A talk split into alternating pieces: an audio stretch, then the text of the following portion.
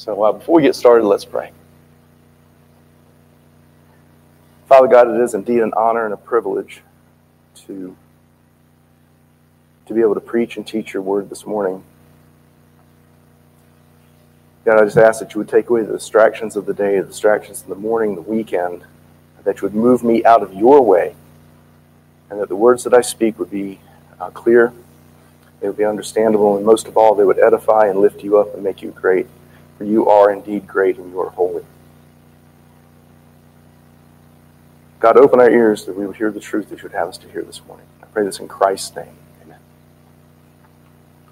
So, Last week, Brother Rusty preached on verses 1 through 16. And in these verses, we discovered that the enemy's plot against Nehemiah was revealed. In the first part of these verses, we learned that the enemies of Nehemiah, in particular, in particular Sanballat, Tobiah, and Geshem, were nothing if they weren't persistent. Their intent was to deceive Nehemiah and lure him into a trap, take him away from the work that God had called Nehemiah to. Jeremiah 17:9 reminds us that the heart of a man is deceitful and against God. These three guys, these three guys were clearly opposed to God and his calling on Nehemiah. As the account continues forward in verses 3 and 4, we find that Nehemiah would not be distracted. Four times, four times, these enemies tried to pull him away from his work and into a trap. But Nehemiah would not give in.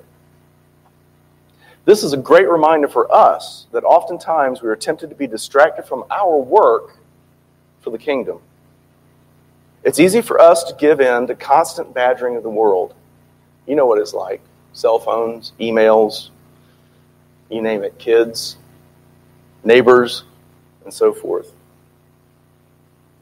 But we're called to be persistent and avoid these distractions in our lives. Focus on Christ and what He has called you and me to do. For Nehemiah, when their lures away from the work failed, the enemy next turned to false accusations. They accused Nehemiah in a not so subtle way using an open letter that his actions were treasonous against King Artaxerxes. So, why is the fact that it was an open letter important? Well, because official correspondence in the day, in that day, was typically rolled up and sealed with a signet. And that seal was, by, was an official seal on that scroll. An open letter, on the other hand, was basically a sign of disrespect to the recipient. And likewise, it suggested that the information was common and public knowledge. So think about this.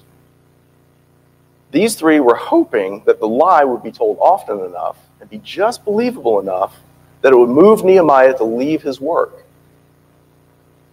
Today, we know the world is full of these type of people. And it's not just politicians, it's not just activists, it's not just business leaders. No, in fact, it's also in our churches today. In some churches today, the pulpit is full of people who want to equate belief with health and wealth. They water down Scripture to be the consistency of skim milk. And if you've had skim milk, you know what I mean. And that's if they bother to mention Scripture at all. Some want you to believe that you can just pray a prayer without true repentance and a changed heart. Brothers and sisters, this morning it is a lie. It is not the truth. We have to repent. This means we have to turn from our old ways and believe that Jesus is the Son of God, fully man and fully God. In 2 Timothy 4, verses 3 and 4, Paul states, for a time is coming when people will not endure sound doctrine, sound teaching, but have itching ears. They will accumulate for themselves teachers to suit their own passions, and will turn away from listening to the truth and wander off into myths. How sad it is we see that in churches today. Brothers, we must give the world what it needs, not what it wants. Last week, Rusty used an M&M illustration, and quite frankly, it was spot on. No offense to the kids in here. But we can give our children meals of M&Ms for breakfast, for lunch, and dinner. They like that a lot, I think. That's the easy route. And to just give them what they want, it's to make them happy, right? But does it really make them happy? Maybe temporarily. But you know the sugar crash that soon follows, right? No, a lifetime or even a season of junk food and candy leads to all sorts of ailments and illnesses later on. We should give them healthy food because it's what they need to grow into healthy and responsible adults. Healthy food equals healthy doctrine. Amen? Now, as the account continues, Nehemiah calls the deceivers out. He says, No, you're making this story up. Then he does what we should all do. He turns to God and asks God to strengthen my hands. He's asking God to help him make, uh, to make him and the people work harder and with more resolve. Nehemiah knew that God is trustworthy. He knew that God was faithful. God is dependable. We should follow Nehemiah's example. Don't be afraid to cry out to God when you are tempted or slandered. He will always be faithful.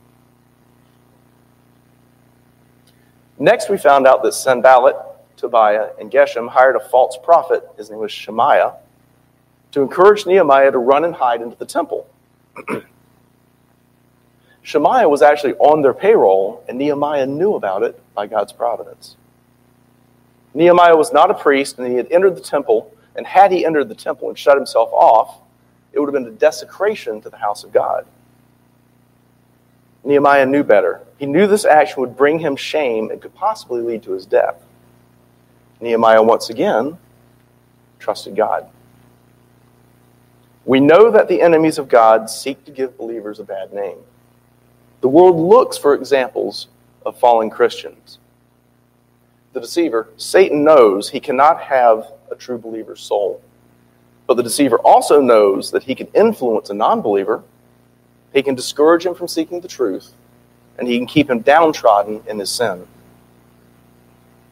Friends, don't give the deceiver this victory. Back to our verses, they attempted to get Nehemiah to fear and to do wrong. But Nehemiah, once again, sought God. He knew where to turn. So, as we conclude this section that Rusty covered, we see that the wall around the temple was completed in 52 days. What an amazing feat. Think about that 52 days. I'm in the construction business, and I can tell you that eight weeks goes really fast. But with God, anything is possible in His will. We are His, and what He accomplishes on our behalf, in and through us, and oftentimes in spite of us, should be done to bring Him glory, not us. So in verse 16, we find that the enemy and their people were discouraged, and they realized that all this had been accomplished and had been done by the grace of God. Ephesians 1 and 2 reminds us that we are His workmanship we are to do all, three, all things to his glory. Our works are an evidence of our saving grace to the praise of his glory, not ours. Last week, Rusty asked a couple of questions about tragedy. Is it more tragic to come to a premature end of your life, having fully served God as you were called? Or is it more tragic to live your golden years motoring about in an RV or in a boat collecting seashells on the beach. Think about it. Which is more tragic? And also, as Rusty said, wherever there is a need, we are to go. Wherever there is a need, we are to go. This doesn't stop at 40 years old. It doesn't stop at 50 or 60 or 70 or 80. We are called to serve the King to the praise of his glory. Amen.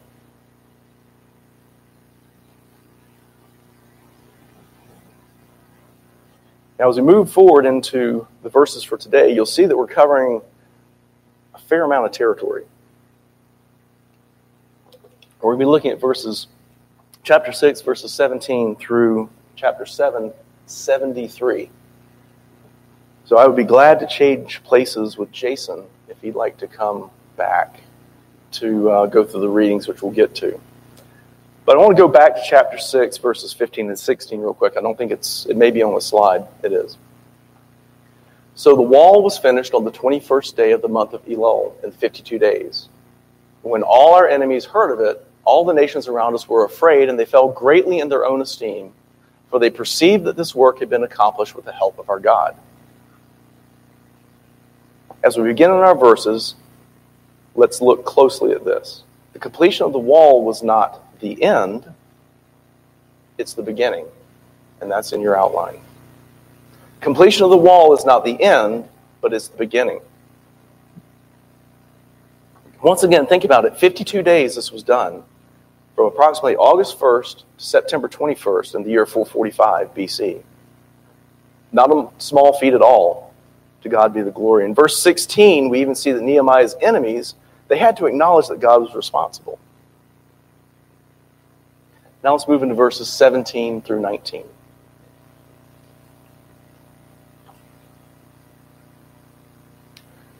Moreover, in those days, the nobles of Judah sent many letters to Tobiah, and Tobiah's letters came to them.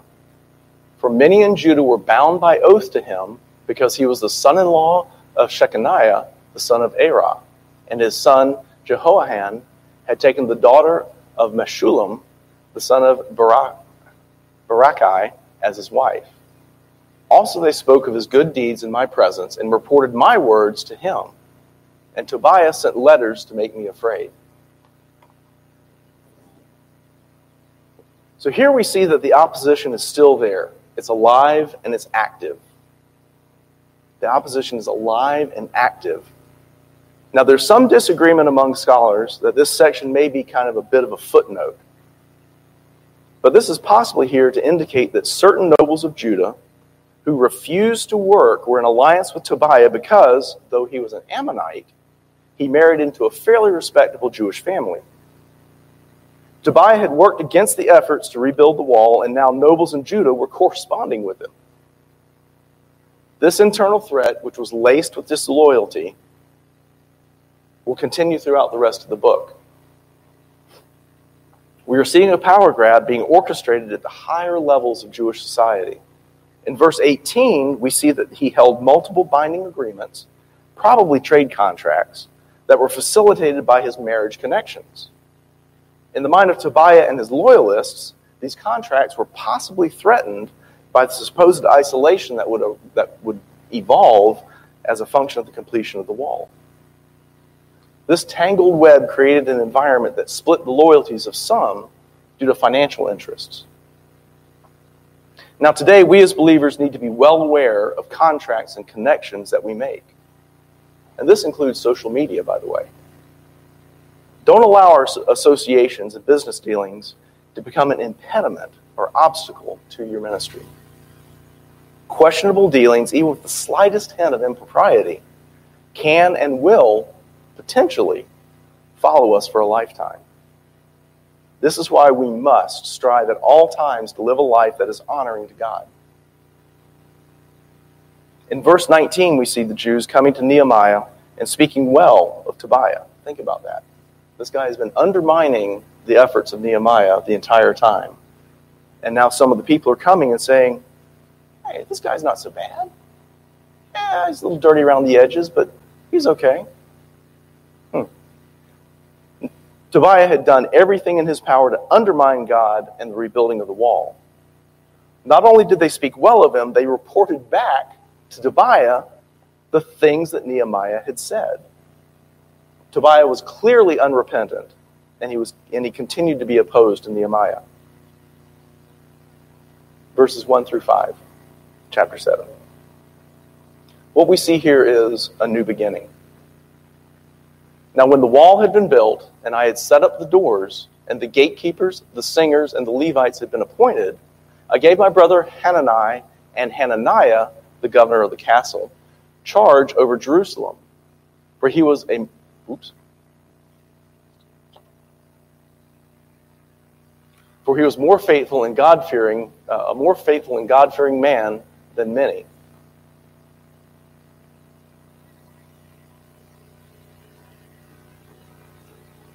And I said to them, Let not the gates of Jerusalem be opened until the sun is hot.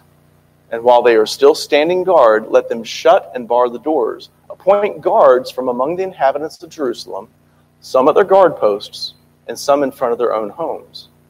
The city was wide and large, but the people within it were few, and no houses had been rebuilt. Then my God put it into my heart to assemble the nobles and the officials and the people to be enrolled by genealogy. And I found the book of the genealogy of those who came up at the first, and I found written in it. We'll stop there for a second. So, the list of names that follow in this chapter, and there are many, trust me, as you will find out. This gives us an outline of what, what becomes basically the effort to repopulate Jerusalem. But first, notice in the beginning of this section the order in which Nehemiah records the actions taken. First, he secures the city. Second, he establishes leadership. Third, he honors citizenship. And fourth, he begins and ends with worship. So, what's the first thing he did? He secured the city by setting up the doors. This is an important point to pause at and consider. For once in a long, long time, the city is finally fully secured. Next, he goes in and establishes leadership. First, the singers and the Levites were appointed. The action of worship and worship leaders were a priority. Worship itself is foundational to God, His people, and His city. These two groups were appointed not for the gates of the city, but instead to service at the gates of the temple. So, next, political, and I use that kind of in air quotes, political leaders were appointed. Man, what a difference the day and time makes, doesn't it? These men were chosen for their character and their spiritual maturity. Character matters. Even, the, um, even evidence of character is crucial before authority can be given. Hanani was the brother of Nehemiah and is the same Hanani from chapter 1. He's the one that brought the sad news of the remnant and the desolation of Jerusalem. Nehemiah appoints Hanani and Hananiah as joint leaders of the city because of their faithfulness and fear of the Lord. Scripture says that their faithfulness and fear of the Lord were more than many. These were men who feared God, and fearing God is key. So, in contrast, when you fear people, your aim is to please people. If you live for the approval of people, you'll be crushed by their criticism. Let me repeat that. If you live for the approval of people, you'll be crushed by their criticism. People will fail you. I promise you. It's guaranteed. Husbands and wives, children, friends. How many times think back that a promise was made and not kept? I'll think about it, and that doesn't become action. Is my no no? Is my yes yes? However, when you fear God, you will seek to please God. Proverbs 9 and Psalm 111, 111 remind us that the fear of God is the beginning of wisdom. We need wise leaders that will make wise decisions, just as the Jews of the day did. Leaders must fear the Lord. But let me stop here for a second and emphasize something that the leaders of your church, John, myself, and Rusty, we covet your prayers. Pray that we will be men of faithfulness and we will be men that truly fear God. Likewise, we should all pray for our governmental leaders to be faithful and fearful. Dallas Theological Seminary professor Howard Hendricks suggests what we should look for in a leader. He says that we should look for a leader that is fat. Now, I'm not talking about a waistline, though I could be, but he's not. He's talking about a leader that is three things. First, that leader is faithful. Those that are responsible with small things, God will entrust with the greater things. He asks us to look for a, a leader that is available. Do they make time and are they willing to serve? And finally, look for a leader that is teachable. Are they humble enough to keep growing and learning? We want fat leaders, is what we want. Now, moving down into verse 5, you see that Nehemiah honors leader, uh, citizenship. Nehemiah is sensitive to God's leanings. Throughout the book, he claimed the hand of God was at work in all circumstances. If you have your Bible handy, let's take and flip to Nehemiah chapter 2, verse 8. Nehemiah chapter 2, verse 8. And I'm going to read from NASB.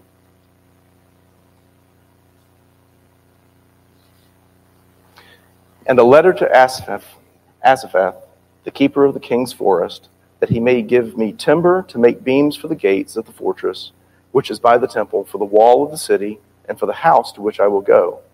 And the king granted them to me because the good hand of my God was on me. Move ahead to verse 18. Chapter 2, verse 18. I told them how the hand of my God had been favorable to me, and also about the king's words which he had spoken to me. Once again, the hand of God. And finally, flip forward to Nehemiah 6, verse 9. Nehemiah 6, verse 9.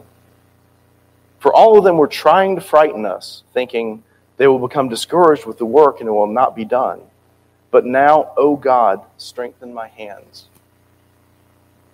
Nehemiah was indeed sensitive to God's leanings in verses 6 through 63, Nehemiah is giving us a list that is essentially a repeat of Ezra 2. This is an accounting, if you will, of the Jewish people in order to repopulate Jerusalem. Here we will see that citizenship matters. Because he recalls the first set of returnees, we are seeing Nehemiah establishing who the Jews were so he could establish who could live in Jerusalem. But let's start this section of Scripture by acknowledging one thing all Scripture is valuable for teaching. All Scripture is valuable for teaching. God values every person, so they are named by family group. He didn't write, there were a bunch of people here and there were a bunch of people there. No. He sees value in listing them. Each person from each group matters to the Lord. You matter to the Lord by name. Note also that each role counts as well. Nehemiah was meticulous in listing the people by their roles. Your role in the church matters to God.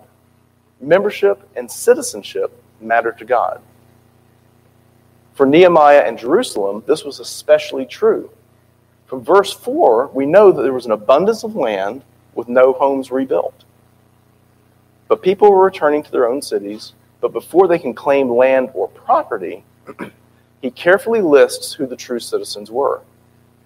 Citizens will have, right, will have a right to take and possess the land. It was crucial to know who had rights to that land to reduce the chance for future disagreement and future dissension. So now we're going to dive into reading lists of names. We're going to look first at Nehemiah 7 6 through 38. And this is where I would like to trade with Jason.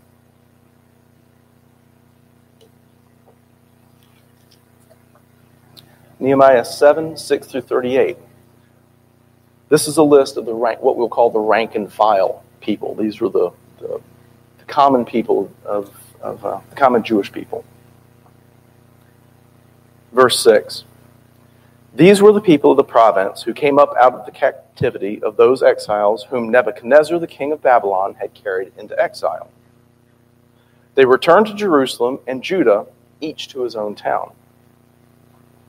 They came with Zerubbabel, Jeshua, Nehemiah, Azariah, Raamiah, Nahamani, Mordecai, Bilshan, Mispereth, Bigvai, Nahum, Banah. Now to verse 8. The number of the men of the people of Israel. The sons of Parash, 2,172. The sons of Shephatiah, 372. The sons of Arah, 652. The sons of Pahath Moab, namely the sons of Jeshua and Joab, 2,818. The sons of Elam, 1254. The sons of Zattu, 845. The sons of Zekiah, 6, uh, 760. The son of the sons of Binnui, 648. The sons of Babiah, 628. The sons of Azgad, 2322. The sons of Adonikam, 667. The sons of Bigvai, 2067.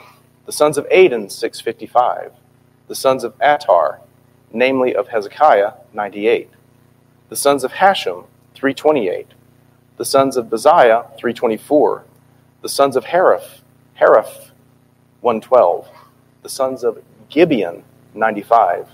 The men of Bethlehem and Netophah, 188. The men of Anathoth, uh, Anathoth, sorry, 128. The men of Beth Azmaveth, 42. The men of Kiriath, the men of Kiriath Jearim, Sepharah and uh, Beeroth, 743. The men of the men of Ramah and Gibeah, 621. The men of Michmas, 122. The men of Bethel and Ai, 123. The men of the other Nebo, 52. The sons of the other Elam, 1254. The sons of Haram, 320. The sons of Jericho, 345. The sons of Lod, Hadid, and Ono, 721. The sons of Sinah, 3,930.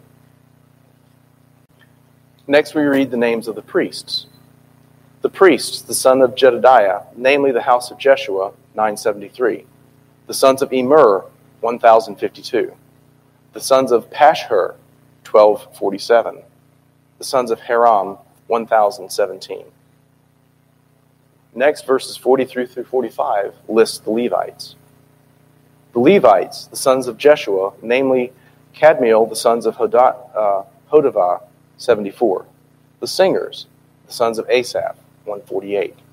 The gatekeepers, the sons of Shalom, the sons of Atar, the sons of Talmon, the sons of Akkub, the sons of Hattiah, the sons of Shobiah, 138.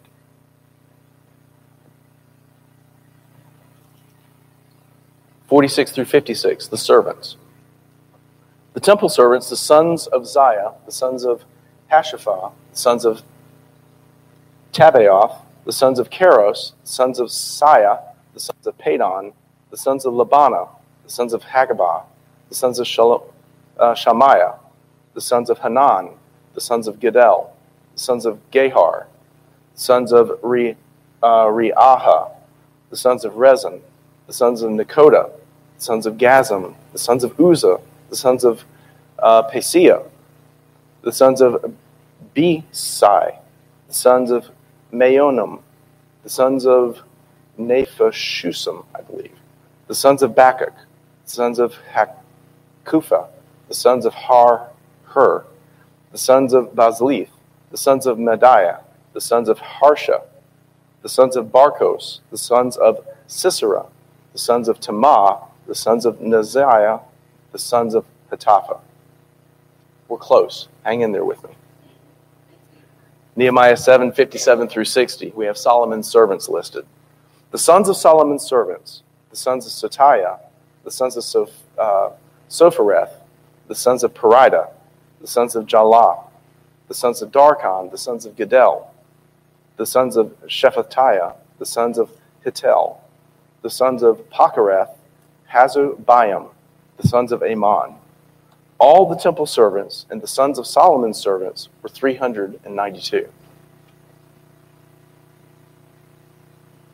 It's interesting here that Nehemiah now shifts the listing of those residents of questionable descendancy. Now, this is important to note because this group of residents likely would have no privileges and no rights to property. Verses 61 through 65. The following are those who came up from Telmaha, uh, Telharsha, Kerub, Adon, and Emer, but they could not prove their father's houses nor their descendant, whether they belonged to Israel. The sons of Del- uh, Delaiah, The sons of Tobiah, the sons of Nekoda, 642. Also of the priests, the sons of Hobeah, the sons of Hakaz, the sons of uh, uh, Barzillai, who had taken a wife of the daughters of Barzillai the Gileadite and was called by their name. These sought their registration among those enrolled in the genealogies, but it wasn't found there. But it was not found there. So they were excluded from the priesthood as unclean. The governor told them that they were not to partake of the most holy food until a priest with Urim and Thummim should arise. So, since their names weren't found in the genealogies, they couldn't hold certain roles or responsibilities, or they couldn't even possess property. By calling them out, Nehemiah was in fact honoring the true citizens of Jerusalem. Most nations take citizenship very seriously, but in the U.S., citizenship itself is under assault. Yet, as we see here in Nehemiah's time, citizenship, citizenship truly does matter. It's important to note that citizenship is a privilege that has benefits, but also great responsibility. In those times, the responsibility was the ability to own land and property. Looking at verses 66 through 72, we have God honoring giving by the citizens. God honoring giving by the citizens. Verse 66. The whole assembly together was 42,360, besides their male and female servants, of whom there were 7,337. And they had 245 singers, male and female. Their horses were 736, their mules 245, their camels 435, and their donkeys 6,720.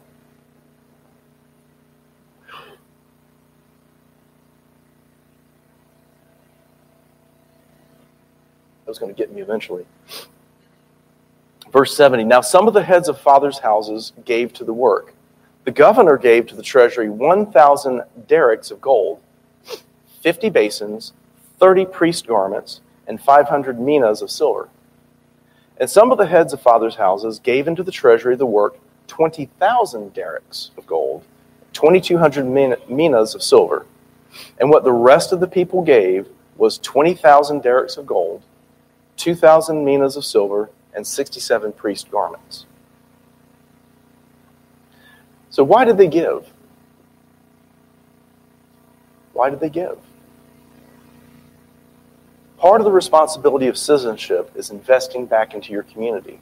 Much like our tithe today is a return of God's provision to further the ministry of the local church, Nehemiah's people knew that the size of the task at hand was enormous. They gave, and we give, to honor God's generosity towards us. Paul says in part in 1 Timothy 5 18 that the worker deserves his wages. Here we see God's people being encouraged to support God's people who are laboring for the kingdom of God. Finally, verse 73.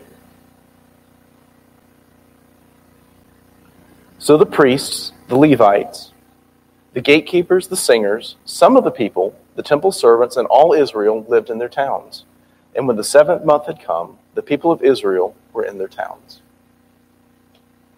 So let's jump back to verse 1 for a second. This is the hidden secret text, by the way. Nehemiah always began and ended with worship. Begin and end with worship. In verse 1, we see that the singers and the Levites were first appointed. The first thing Nehemiah does after finally securing the city is to establish the worship leaders. He prioritized worship first. And as he closes out this portion of history, we see him emphasizing a revival of sorts. As we look ahead to chapter 8, we will see that they begin with the reading and exposition of God's Word. We are to be a people that worships the one true God in our homes, in our work, in the private and intimate moments with our loved ones, when we gather for fellowship, or yes, even at sporting events. We're to worship one true God. One true God. These are the times that we're to worship. Whatever we do, whether we eat or whether we drink, we do so to bring glory to God. So, how does this apply to us today? Whenever we start or restart something, we should follow Nehemiah's example. First, rebuild your fortress or your city. Does that mean we should start stacking stones around our house? I know down here sometimes we stack sandbags around our house because of hurricanes. But should we be stacking stones around our house? Not necessarily, no. But if the structure of your home or your business or your church is broken or failing, fix it. How? Here's a few ideas. Get your finances straight. As a church, amend your constitution. Begin to honor your mom and dad. Start loving your wife as Christ loves the church. Begin to honor your husband by encouraging him to lead. Look for ways to serve the church in meaningful, boots on ground ways. Don't allow division to creep into your house or church. Let me repeat that. Don't allow division to creep into your house or your church. And maybe, just maybe, crazy thought here, for a night or maybe two, turn off your devices.